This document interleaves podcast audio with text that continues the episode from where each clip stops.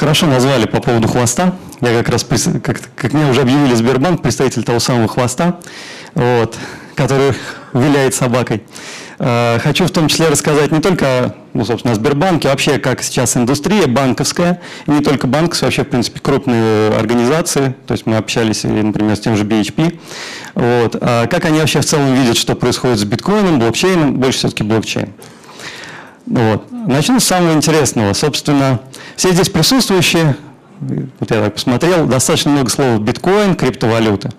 Э, и их обычно пророчат как там смерть банковского сектора, изменение всего, всего и вся. Но давайте посмотрим. В первую очередь надо отличать разные деньги. То есть, да, мы говорим про рубль, например. Но рубль в рознице и рубль в корпоратах э, очень сильно отличается. Почему? В рознице вы практически сразу даете деньги, получаете услугу.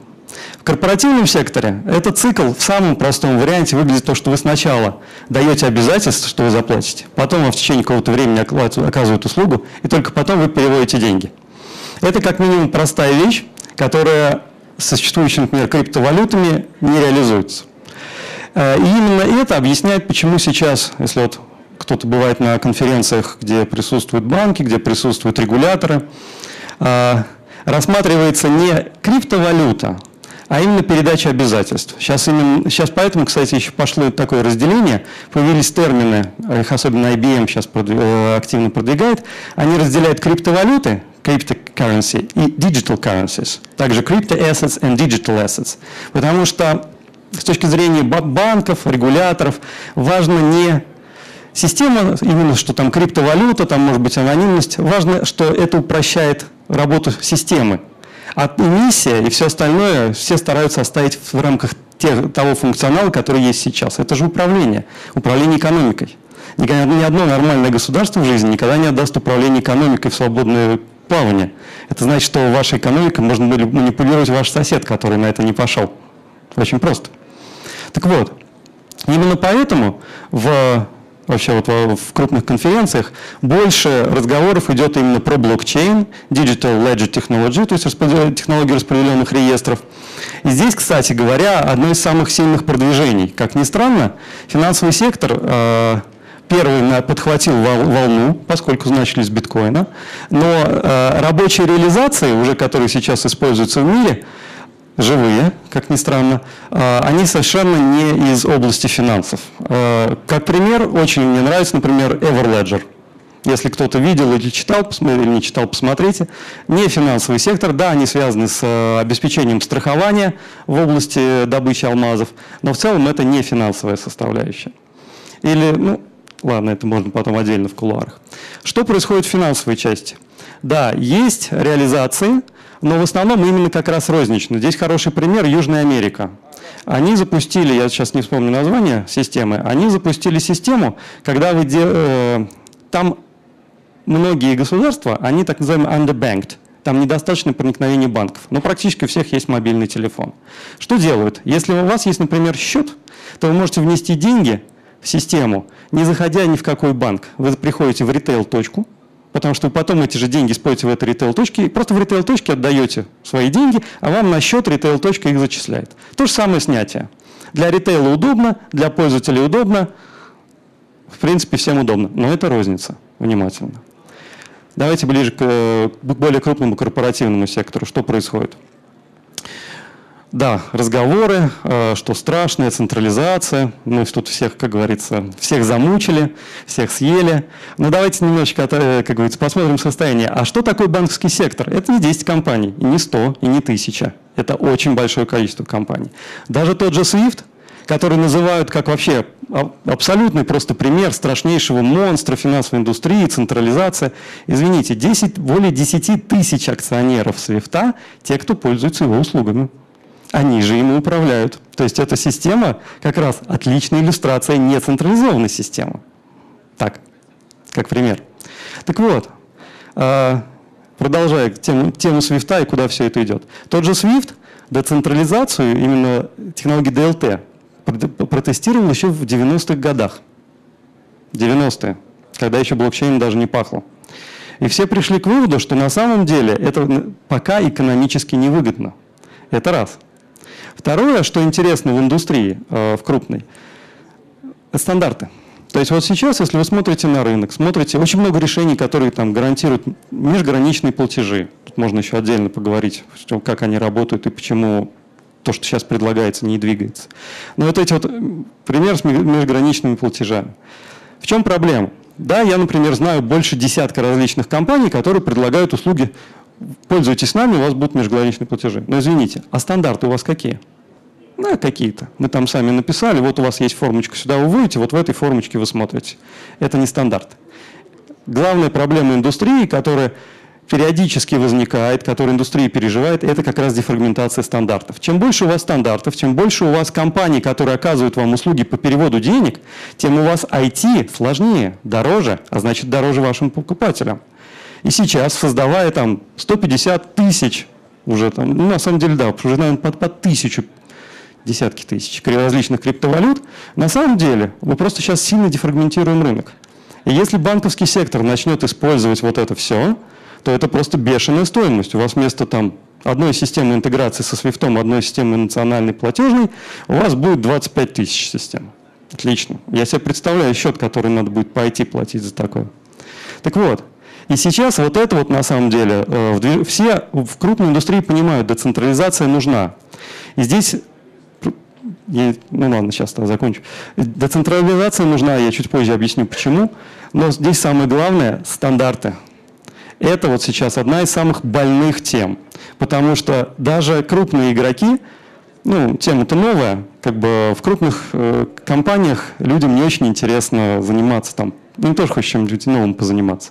И поэтому сейчас, на самом деле, все крупные компании изобретают велосипед. Каждый по отдельности. То есть сейчас BC произвело 50, там, 52 эксперимента. Barclays там с десятком сидит, Visa сама ведет около дюжины проектов. То есть каждый сейчас экспериментирует.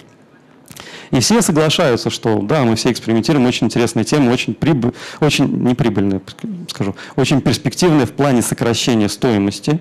Здесь, кстати, важно. В блокчейне пока не видит генерации ревенью, видит именно кост-каттинг. Так вот, соответственно, все экспериментируют, но в результате это заканчивается большим количеством разных вариантов реализации, которые между собой совершенно несовместимы. Ну вот сейчас задаваемый вопрос, а принимаете ли вы там эфиры и биткоин? Ну, по-хорошему, если это платежная система, вот сейчас вот вы в свисте, без разницы, вы переводите доллары или рубли, сообщение одно, стандарт один, все работает. А не в варианте, что ой, нам надо еще систему разработать, что-нибудь проинтегрировать, тогда мы будем принимать эфир. Это как раз красивый пример. Что еще, занимаю, э, что еще интересного в крупных компаниях? А, в сторону блокчейна побольше и в сторону DLT. Для крупных компаний самое интересное, как я сказал, это cost-saving. Потому что revenue – это все-таки новые виды экономической деятельности. Блокчейн не приносит новые виды экономической деятельности, он реформирует имеющиеся. А это значит, что он просто меняет стоимость исполнения. То есть банк, да, мы видим коскатинг. В чем? А, как раз в том, что называется смарт-контракт. Смарт-контракт Автоматическое исполнение как, это, ряда условий по договору, но с ним тоже довольно сложно. Например, у вас есть определенная система Ethereum, в ней сейчас есть смарт-контракт. Uh, вас кто-то надул, с тем же DAO там, или багом воспользовались, или контракт сначала сделали, так сказать, с хитринкой. Куда вы пойдете судиться? Какая подсудность? Кто вас надул все в этой системе? Или система сломала и выдала вам другой результат? Кто виноват? Никто не знает. Нету сейчас такого понятия. Эти системы, в них на текущий момент невозможно э, определить даже подсудность. Не говоря уж о таком простой вещи, что важнее, бумага или цифровой контракт. Ведь вы же можете заключить и в том, и в другой форме, а вам вас потом возьмут и оспорят. Проблема-то не в исполнении контрактов, а в том, что их можно оспаривать. А вот здесь запятая означала другое – ну, это я утрирую, конечно, но до определенной степени. И вот одна из больших проблем, которые сейчас очень много разговаривают за последний год, кстати, вот последний год сильно отличается от предыдущих трех, которые я присматриваю за всем этим, начали обсуждать реальные проблемы. То есть начали обсуждать проблемы ликвидности биткоина, почему, например, финансовые институты не пользуются биткоином. Все очень просто. Ликвидность низкая – невозможно построить проекцию кривой цены, невозможно оценить риски как результат, невозможно сдать отчет по Базелю. Точка. Нельзя сдать отчет по Базелю, пожалуйста, бешеные резервы. А что такое резервы? Это деньги, которые не работают. Вот. Ну это ладно, это я отклонился. А, что еще? собственно, юридический аспект, аспект стандартизации. Чисто технически сам блокчейн и биткоин, я дам просто самый простой пример, почему он на самом деле интересен крупным компаниям. Все, очень, все довольно просто. А, у вас есть бизнес. Любой бизнес – это взаимоотношения с другими бизнесами. То есть это что-то не ваше собственное, это ваши отношения. А как сейчас выглядит любой IT и бизнес-процесс? Все мое. Еще желательно стеночкой обнесенная. И, как говорится, не дай бог, кто-нибудь заглянет, как все внутри происходит. То есть получается, что у нас IT изолировано, а бизнес нет. И у бизнеса с этим проблема. И вот как раз приход биткоина послужил не то, что как бы способ решить эту проблему, а способ задуматься – что децентрализация уже сейчас нужна, и именно как раз изолированность бизнесов в своей внутренней реализации, она как раз и мешает индустрии дальше развиваться. Она вызывает задержки, то, что называется financial friction, то есть как раз излишней стоимости, когда вы, например, деньги переводите, у вас 25 посредников где-то там. Вот. У вас есть time friction, как, например, торговые операции, там просто передача документов, это процесс может занимать дни, сотни дней. Но здесь еще хочу заметить как раз в плане снижения frictions. Почему на самом деле, вот и Павел Ходолев, который входит в нашу рабочую группу, недавно давал комментарий, вот, а, мы не считаем, что банки пропадут, как любят это массировать. Вот я верю, что в присутствующем зале многие знают, как работает финансовая система в основных вещах. Но кто точно знает, как работают переводы, точно знает, как работают регуляторные отчеты, как что? Ну, хорошо. Вот. Еще два человека. А теперь другой вопрос. А кому это вообще на самом деле хочется знать? Я думаю, мало кому. Это своя специфическая область, нудная, сложная. И она не останется нудной и сложной. Мир, мир не упрощается, мир только усложняется. И банк в этом варианте, да и в принципе любая другая организация, ваш посредник, он снимает с вас проблему думать о том, как это работает. Вы приходите, приходите говорите, я хочу перевести деньги. Он говорит, банк очень простой ответ. Это стоит столько. Все, на этом как бы ваша проблема закончится. Если вы себе можете позволить, вы этим пользуетесь. Не можете позволить, ну ищите другой вариант. Банк не заставляет вас изучить вот такую вот стопку талмудов с регуляторкой, каждую неделю получать там обновления из всех регуляторных комитетов и следить за всем этим. Банк за вас решает эти проблемы. Именно вот это стоит эти деньги. И те, кто сделают децентрализованную систему, да, когда это приложение, человек переводит 15 рублей, хорошо, но когда это корпорация, там все сложнее. Никто в корпорациях также не будет изучать подробно финансовый сектор. Они все равно, появится какая-нибудь компания, вот мы убьем SWIFT, отлично. Но кто будет поддерживать вот эту вот платежную систему, просто кому я могу позвонить, если у меня система глючит? Ну, кто-то будет, вот этот и будет SWIFT. Так же, как говорится, кому вы будете звонить, когда у вас деньги не дадут? Это и будет банк. Все очень просто. Мы никуда не денемся. Вот. Ну это ладно. Немножечко так обзор чуть, э, и чуть-чуть уже про Сбербанк. Э, в самом Сбербанке мы с блокчейном присматриваем где-то года с 2014 Год назад у нас была создана рабочая группа, я как раз в нее хожу, мы ее так шутливо называем кружок любителей блокчейна. Вот. Любим его активно, регулярно, по многу. Следим за, на самом деле, э, следим вплоть до исходных кодов за целым рядом платформ. Вот. Поэтому на, нас нелегко, как говорится, повесить лапшу на уши. Мы достаточно хорошо ориентируемся, что происходит. Вот, участвуем в конференциях. И в рамках банка мы как раз рассматриваем ряд направлений, но, как я сказал, преимущественно не прямого перевода денег, потому что эта система работает. У нас тут есть, например, Яндекс Деньги. Чем для обычного человека будет отличаться перевод денег по сравнению с Яндекс Деньги? Да ничем. Мобильное приложение, нажал циферки, нажал кнопочку, ушло, пришло. Все. Что там внутри, консумера не волнует. Обычно пользователя вообще не интересно. Вот. Поэтому у нас немножко другая, другое, другое как бы направление. Мы смотрим на те функции, где блокчейн, именно распределенная, поможет сократить именно стоимость. Причем не в основных бизнесах. Основной бизнес – это работающий бизнес. Если вы туда придете и скажете, вам надо отрезать, как говорится, все по самой шею и заменить на другое, это, во-первых, очень дорого, очень долго, и, и те, кто занимается бизнесом, на это не согласятся ну, понятно, у них все работает, они деньги зарабатывают. Они зарабатывают мою зарплату, я им очень признателен за это, я не буду им жизнь портить. Но есть так называемые вторичные функции, то есть, ну, там, из, из примера, например, из требований тех же долгов. Долги-то плохие не только тем, что они есть, тем, что у нас должны деньги, а тем, что за эти долги мы должны дополнительные резервы делать. Долг-то стал токсичным, плохим, нам нужно резервирование. Вы не просто нам 100 рублей не доплатили, а мы потом на эти 100 рублей должны еще 100 заложить, грубо. Ну, для ориентировки. Поэтому, например, вот востребование, и это один из проектов, которым мы занимаемся, это автоматизация так называемой третейской оговорки в работе с, с третейским судом. То есть мы ищем способы, как мы можем максимально автоматизировать процессы, где нужно доказывать, что документ подан тогда-то, не изменялся. Такие вот вещи, которые мы все хорошо знаем по блокчейну. И неизменяемость, соблюдение некоторого процесса, состояния. Еще интересная вещь, которую мы сейчас рассматриваем, но еще пока не делаем. Э, мы рассматриваем вариант реализации цифрового депозитария. У нас идет изменение закона с начала следующего года. Вот, и станет возможно делать э, депозитарное дело вести в цифровом виде. Э, на полисе было объявлено еще одно направление, которым мы занимаемся, это как раз документооборот с ФАС. Ну, это такая достаточно интересная тема. Она подразумевает, что с одной стороны, как бы организациям прятать нечего, с другой стороны, как бы это вот упрощает взаимодействие ФАС. Но с другой стороны, мы все знаем, что в нашей стране всегда есть что спрятаться.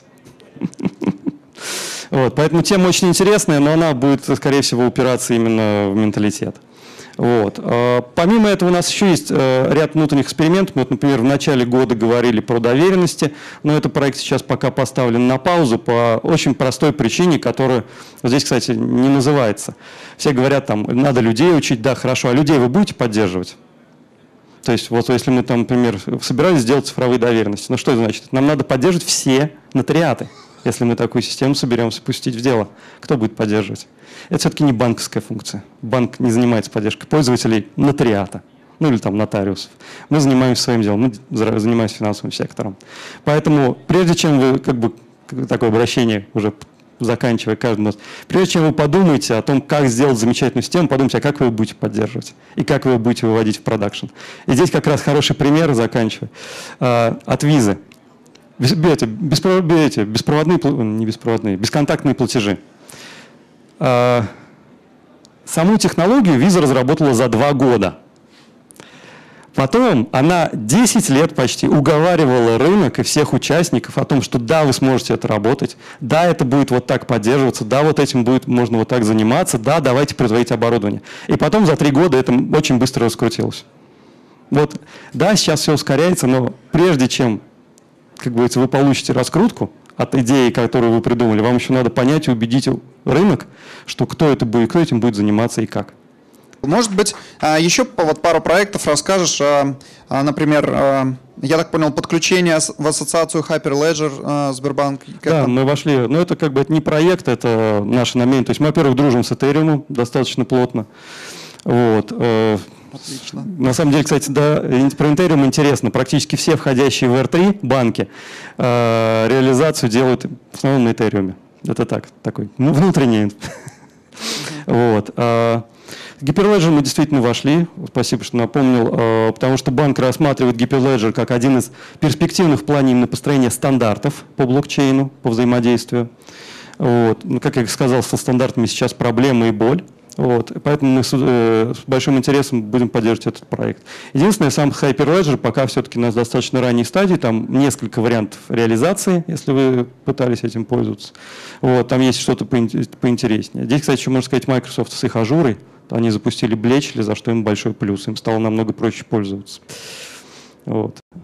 Отлично. А есть ли какие-то совместные проекты с налоговой, или можешь ты осветить что-то? Э, ну, скажем так, не могу. А причина, почему не могу, это уже отдельно. Хорошо, отлично. А кто готов задать вопрос Сбербанку? Отлично. Вот а, в задних рядах молодой человек. Сзади есть у нас микрофон там? Да. Да. А, вы очень, спасибо, красиво рассказываете про блокчейн и DLT, да, ну, распределенные реестры. Угу. И хотел бы, ну, я, ну и, и вы говорите то, что Сбербанк реализует решение. На чем он реализует? На а блокчейне, потому что это очень важно, да? Или на распределенных реестрах, да, когда а, конкретно есть мастер-ноды, которые пускают, либо не пускают транзакции, насколько я понимаю. Ну, то, что вы описали, это как раз просто общее название DLT. Да. А, мы делаем эксперименты, то есть уже делали и, и делаем на Ethereum. Вот. А, с, еще экспериментировали на Hyperledger. Остальные реализации мы смотрим, но они нас пока не удовлетворяют. А более конкретно можете сказать действительно, что ну, зачем я буду людям портить а, жизнь? Окей. Отлично. пока несут микрофон, я тебе такой вопрос провокационный задам. Вот ты дал определение банка, что это то место, куда приходит человек и просит там перевести ценность, да? А можно ли биткоин назвать в таком формате банком? А, Ну, тут вопрос классификации биткоина. Я все-таки склоняюсь к тому, что биткоин – это, собственно, обычный ассет, не обеспеченный. Ну, скажем так, биткоин – это на текущий момент, кстати, единственный обеспеченный ассет функции хранения. У него не нулевая базовая стоимость, в этом плане, конечно, его главное отличие от всех остальных криптовалют. Сам биткоин не является банком, он является системой учета. Потому что люди, банком для людей скорее являются вот волеты. Но единственное, с волетом не поговоришь, на него не пожалуешься. А это тоже важная Такой банк функция без банка. поддержки, да? Счет Ну да, открыл, да. пополнил баланс, перевел. Сумел воспользоваться ты этот терминалом, твоя победа. Не сумел, извини. Отлично. Вопрос следующий. Встаньте, пожалуйста. Кто поднимал руку? Да, вот отлично.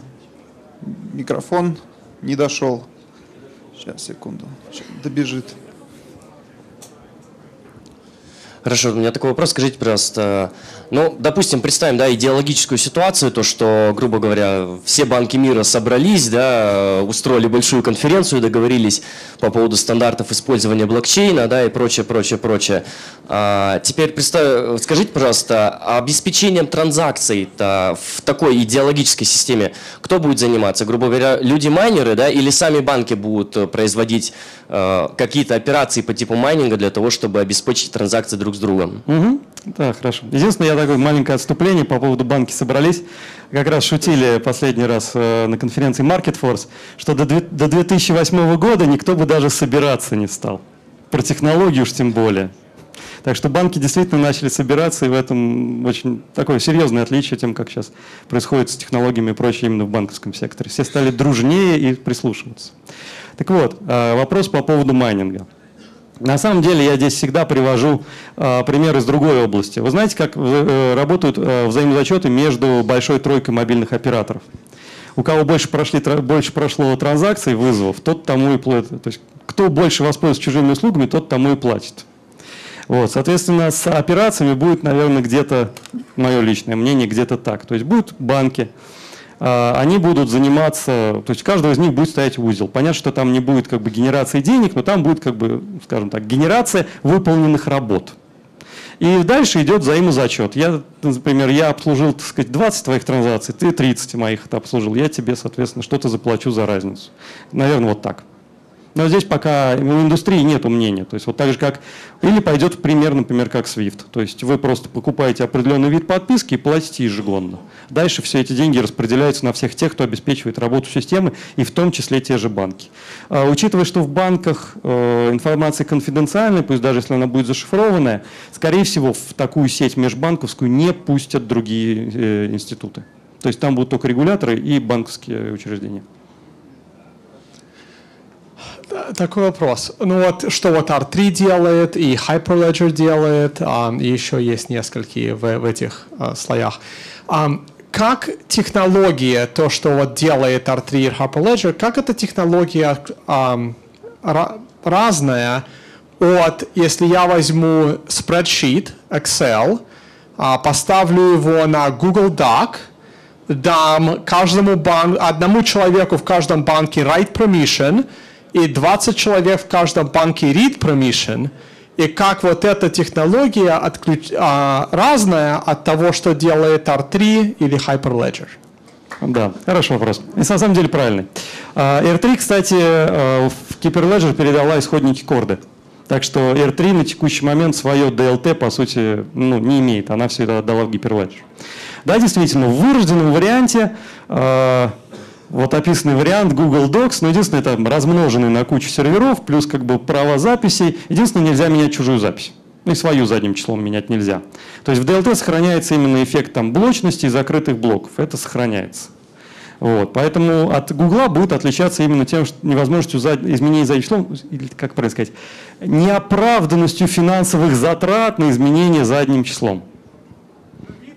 Таймстемпинг. Нет, это даже, даже не таймстемп, это же как раз фишка биткоина. По-моему, еще Игорь Баринцев считал, что, что типа посчитать, пересчитать блок 50, э, который год назад посчитан, что-то типа 50 миллиардов. Ну да, да, да. Вот, соответственно, вот эта фишка сохраняется. То есть, чтобы не всегда можно было сослаться, сослаться, что то, что прошло через DLT, это provable. Вот. И его поменять нельзя. Вот это вот как бы главное отличие от Google Docs. В остальном, да, в остальном очень похоже. А, кстати, в этом плане хочу заметить, сейчас вот Ethereum очень сильно начинает родниться с APFS, который Interplanetary File System, потому что именно вот хранение в привязке к э, смарт-контрактам, в привязке к э, не- неизменяемости событий, вот, оно наиболее ценно. Но там хранение как раз вот IPFS добавляет. Отлично. Следующий вопрос, молодой человек. да. Ну, а, для многих уже, наверное, не секрет о том, что а, существующая банковская система является а, своеобразным эмиссионным центром, включая денежный мульти- мультипликатор, судный банковский процент. Таким же эмиссионным центром является Федеральный резерв, центральные банки. Вот не кажется ли вам, что именно технология блокчейна и криптовалюты является инструментом, который позволит построить действительно по-настоящему честную и прозрачную систему платежа? Ту систему, ради которой вообще и придумывались деньги. Ну, не, давайте так. А, Деньги придумывались для как раз э, того, чтобы избавиться от бартера. Вот уж начнем с самого, с самого начала. Деньги появились как, за, как унификация товара, как универсальный товар. А вот э, по появлению кредитных денег, оно немножечко имеет другую причину. Я тут, как говорится, сверкнул, там Бре- Бреттон-Вудская система, если помните, привязка к золоту. В чем была проблема? Как раз вот на предыдущем докладе нехватка ликвидности. Если вы привязываете количество денег к чему-то, не связанному с объемом экономики, то у вас возникает проблема. Потому что у вас тогда экономика в какой-то момент застопорится. Если она вырастет быстрее, чем у вас растет ресурс, который привязан к деньгам, то у вас, как бы, их будет не хватать. Другая проблема, что если вы, даже если вы всегда привязываете деньги к объему экономики строго, у вас все равно не хватает на ее рост. Поэтому и была создана система с кредитованием. Это система, подстегивающая экономический рост. Она обеспечивает больше денег, чем на самом деле существует в системе. Вопрос вот регулирования, сколько же на самом, деле, на самом деле денег должно быть больше, чем экономическая емкость системы, ну, реальное экономическое произ- производство системы. Это очень большой вопрос, и я не вижу, как биткоин его решает. Саморегуляция здесь не работает. Все, как бы, все классические вот эти вот системы, э, опять же, вспомню еще термин из э, системы управления сложными системами, это так называемая трагедия общин, трагедия общин. Вот, она как раз связана с э, вымыванием совместно используемых ресурсов. Так вот, когда система становится слишком большой, что в ней остаются только формальные связи, она нехорошо работает на в саморегулирующемся варианте. Ну, это мое э, как бы, личное мнение, я просто занимался этим некоторое время. Так вот, в биткоин у нас, во-первых, не имеет механизмов регуляции инфляции. У него регуляция майнинга, а инфляция, параметр инфляции изначально заложен мистером Сатоши. Ну, там просто фик- фиксированно проставлен в зависимости от времени жизни. Вот. Это никак не связано ни с реальной экономикой, ни с востребованностью денег, ни со скоростью оборота, ни с чем. Поэтому, на мой взгляд, нет. Не, нет, не решает и пока не очевидно как. Кирилл, Да. я пользуюсь случаем, да, тебе как корпоративному архитектору Сбербанку, позволь мне немножко пожурить, может быть, Сбербанк, да, Давай. публично. Вот, вот ты, в свою очередь, пожурил предпринимателей, что они за заборчиком сидят, что-то там делают закрыто, да, хотя они находятся в открытых бизнес-отношениях. Сбербанк, э, в принципе, можно э, также поругать, да, за то, что э, очень мало внешних коммуникаций планируется ли вот в стратегии Сбербанка идти, эм, скажем так, наружу за решениями, привлекать стартапы, проекты, вот в какой-то, может быть, даже инвестировать. А ведь э, Сбербанк, если я правильно помню цифры, да, в первом полугодии отчитался там, сверхдоходности, что прибыль, да, там, что в районе 180 миллиардов рублей. Если бы хотя бы один миллиард направили на рынок инноваторов, да, стартапов там, и так далее, то тут в России бы взрыв, наверное, произошел бы. Ну, давайте при- приведу Про стратегию, да. пример. Да. Инновации, которые Ван Сианг, например, кинул в блокчейн, м, взрывов пока не наблюдается. Ну, однако... А учитывая свойства России, как говорится, в распылении денег... это- Не, ну хорошо, но есть Barclays, который открывает сети акселераторов по там, всей Европе. Ну, А, он акселера- да, сеть акселераторов. У нас идут как бы определенные действия в этом направлении. На самом деле мы смотрим на то, что есть на рынке и как бы оцениваем. То есть как бы вы зря думаете, что но если, мы, сделок нет. если мы никого есть. не зовем, это значит, что мы ни за кем не смотрим. Вот. э, Но подробности, во-первых, я здесь не, не могу раска- рассказывать, в том числе по инвестированию это занимается друг- другое подразделение банка. Вот. М, Мы смотрим. Отлично. Если будет что-то интересное, мы заметим. Хорошо, следующий вопрос. А, Вадим Синицын, Блокчейн Академия. Всем привет. А, с Ethereum все понятно, с ее Мгм. факапами все понятно. Да ладно, у него нет полуфакапов, кстати говоря, у самого Этериума. Четыре как защищу. минимум. Окей. Ну, А, баги в коде, ладно, у всех бывает. У всех бывают, но нет, не у всех, У тем не всех. менее. Окей. С Hyperledger и с R3-кордой понятный, с их терками внутри и тому подобное. Вы уже поняли, что рано или поздно в конце концов будете писать смарт-контракты на сайдчейнах биткоина? Ну, на сайдчейну биткоина нет. Я пока, как говорится, в это, в это не верю. Посмотрим.